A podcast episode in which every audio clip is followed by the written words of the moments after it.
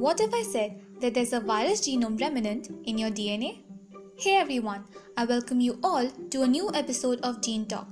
This is an initiative taken up by the second year students from the Department of Biotechnology, Fergusson College for BTH 2302, and we promise you to bring weekly podcasts on intriguing topics from the molecular biology world. The hosts for today are I, Mithila Kaspe, I, Mudra Deshpande, and I, Divya Bhardwaj. For today's subject, retroviruses, we will be talking about a family of viruses that defy the central dogma of molecular biology. We'll delve into the life cycle of this nefarious virus and see what features give it the identity of a rebel against the stipulated rules.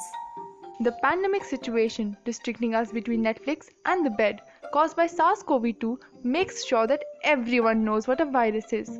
However, Few may be acquainted with the idea that there are more than one type of a virus and they are classified on the basis of their viral genome. The retroviruses are one of these types. These bad boys were first discovered by Howard Temin and David Baltimore in 1972. Them being distinct and peculiar is due to their use of a special mechanism called reverse transcription or Teminism. Instead of converting DNA to RNA, as is done in normal transcription, they convert their RNA genome into DNA and insert it into the host genome, thereby integrating the two. This accounts for the reason why these viruses are so tenacious and hard to get rid of without killing the host cell. These guys are pretty infamous. You must have heard of them.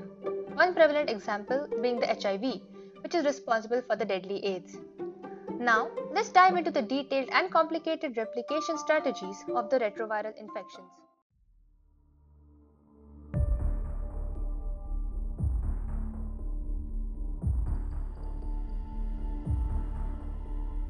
A retrovirus is pretty sophisticated and likes to infiltrate the host while being undercover. So much so that even Agent 007 would be put to shame. It uses one of its glycoproteins to bind to one or more specific cell surface receptors on the host cell. This should not cause the misconception that a virus has only one strategy for entry. Don't be fooled, it has more of them up its sleeves. The ENV or envelope proteins of a retrovirus consist of a surface glycoprotein SU and a transmembrane glycoprotein TM, which have a knob and a hairpin-like structure respectively. The function of TM is to anchor the SU to the viral envelope. Since SU is the protein which actually binds to the cell receptors in a lock and key fashion, it is the primary determinant of the range of cells that the virus can use to proliferate. Now that the boss has decided upon who to attack, the lackey TM has to help realize this task. The exposed N-terminal hydrophobic domain of this protein, called the fusion peptide, unfolds and not unlike a syringe inserts itself into the host plasma membrane. This brings the parasite and its victim together, facilitating their fusion. Finally, a tunnel called the fusion pore is formed and expanded to drive the viral core into its new base. And with that, the dawn of the end begins with replication. Hold up! Before that, let's get a basic idea about the genome structure of a retrovirus. From 5' end to 3' end, we have our Athos, Porthos and Aramis, the three genes GAG, POL and ENV, with the sites for binding of replication facilitating molecules on both sides. Replication occurs after the retrovirus has undergone partial uncoating. And with that, it's time to pull out the big guns, the reverse transcriptase aka RT. It is a pretty convenient multipurpose enzyme having three activities RNA-dependent DNA polymerase, RNase H, and DNA-dependent DNA polymerase. Let's dive into the nitty-gritties. Single-stranded positive RNA is used as a template for creation of a positive RNA negative DNA duplex by the RT. First, an unbound tRNA acts as a primer and it attaches itself to the 5' end of the viral RNA genome at the primer binding site or PBS. The enzyme then adds DNA nucleotides onto the 3' end of the primer, synthesizing a negative single-stranded DNA which is complementary to the sequences present on the viral genome. These sequences are U5 or the non-coding region and R or the repeated region. Following this, the RNase H activity of RT is utilized to degrade the U5 and R regions at the 5' end of the RNA. The tRNA primer then shifts to the 3' end of the viral genome and then synthesizes a DNA strand which hybridizes itself to the complementary R region on the RNA. Elongation of the negative DNA continues while the RNase H degrades the positive RNA from the 3' end as far as the PPT known as the polypurine tract.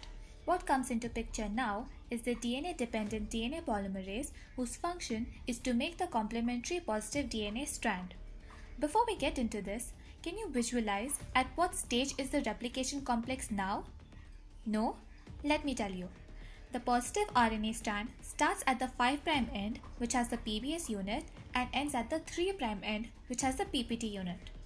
Opposite to this is the negative DNA which has the complementary sequences U5, U3 and R region with the wound tRNA at the 3' end.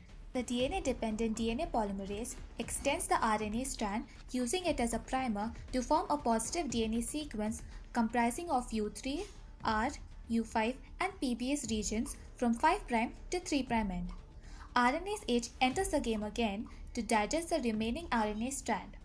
The positive DNA sequence makes a jump which results in the dissociation of tRNA.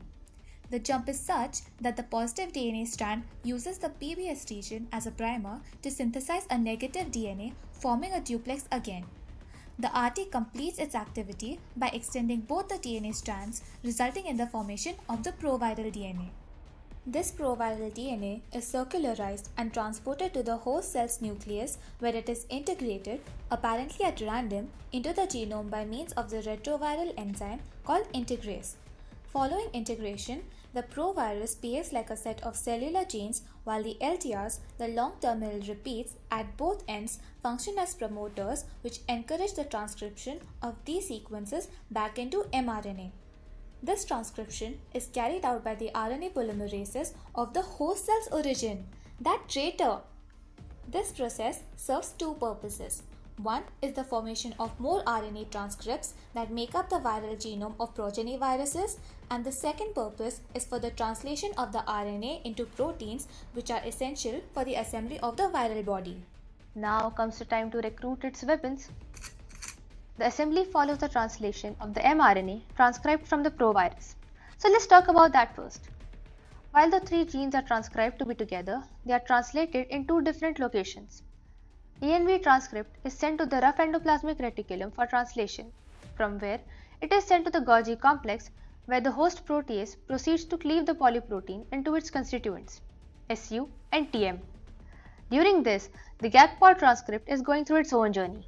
It is translated in the cytoplasm into two types of polyproteins, GAG and GAG-POL mix. At this point, I would like to remind you as to the constituents of these translation products. GAG sequence holds the proteins that make up the coat of the virus. In GAG-POL combo, the only extra part comes from the POL, which holds the viral enzymes. Now that the arsenal of the virus is ready, the weapons need to be worn precisely. We now have separate travelers who have the same destination, the lipid bilayer. The SU and TM protein complex goes and coats the outer side of the plasma membrane where the assembly is going to take place. At the same time, Two RNA strands along with two host tRNA and the polyproteins arrive at their designated place. The two host tRNAs bind to the two RNA strands which have aligned themselves into a genome dimer. This dimer formation is facilitated by the GAG and GAG-POL which arrange themselves into a missile formation around the retroviral genome, with the POL region on the inside and GAG region on the outside in case of GAG-POL. It is worthwhile to mention that the assembly has a higher percentage of GAG as compared to its counterpart. Now that the virus is all dressed up and ready to go, it's time to put on the coat and leave the house. What coat, you ask? The viral envelope. Think of it as the mask of Batman. It hides the virus's identity whenever it comes out of the bat cave, that is, the host cell. However, the virus is no hero. The envelope isn't acquired via honest method but stolen from the host via a process called budding. The outer regions of the gag stimulate this event which looks like a bubble emerging out of water, except that instead of a thin soapy layer, the covering is that of the host plasma membrane with viral proteins embedded in it. Just one step remains before the virus becomes infectious. Maturation. It can take place during or after budding depending on the virus in question. Maturation involves the cleavage of the GAG and GAG-POL polyproteins to liberate their constituents which make up the viral cover and the enzymes essential for its further replication in other cells. Now that the virus is at large again, it will continue its lifelong mission to replicate and replicate and replicate till such a point that the host dies. In 1996, Sir James Watson said, If we don't play God, who will? We humans, being as resourceful as we are, have learned to use the advantages of adversity to further our own aims. Did you know that your DNA is not entirely made up of genes? It has intervening sequences as well. Yeah, those are introns. In recombinant DNA technology, these introns can be a hiccup since the original version of a eukaryotic gene is very large, difficult to manipulate, and virtually impossible to express in any other type of organism. That sounds like a tough assignment, and nobody likes that, am I right? Since mRNA has had the introns removed naturally, it is used as the source of an uninterrupted coding sequence that is much more convenient for engineering and expression. One of the many ways mRNA is put to use is for converting the RNA back into a DNA copy called the complementary DNA or cDNA by the action of reverse transcriptase. Thus, when amplifying eukaryotic genes by polymerase chain reaction, the cDNA version is often used instead of the true chromosomal gene sequence, since this lacks the introns. There might be 99 problems, but introns ain't one. The reverse transcriptase PCR technology is used to form as well as amplify the intron-free cDNA, killing two birds with one stone. The cDNA produced is then used to establish a database known as the cDNA library. This cDNA library proves to be a rather beneficial resource as it holds only the expressed gene sequences and is thus heavily relied upon by the librarians, the rDNA technologists. Performing RT-PCR on an organism under different growth conditions reveals when a gene of interest is expressed and what environment induces the gene expression.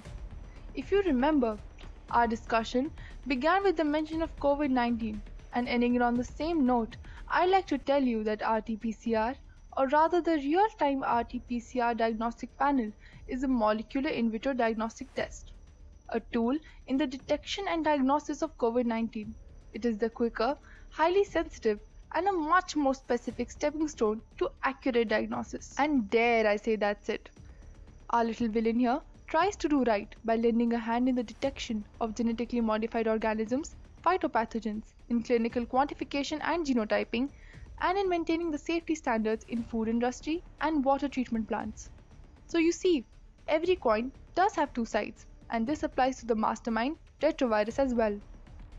Let's summarize all that has taken place until now, shall we? The virus first attaches to the host cell and then enters. With all pre-packed components ready, it initiates reverse transcription.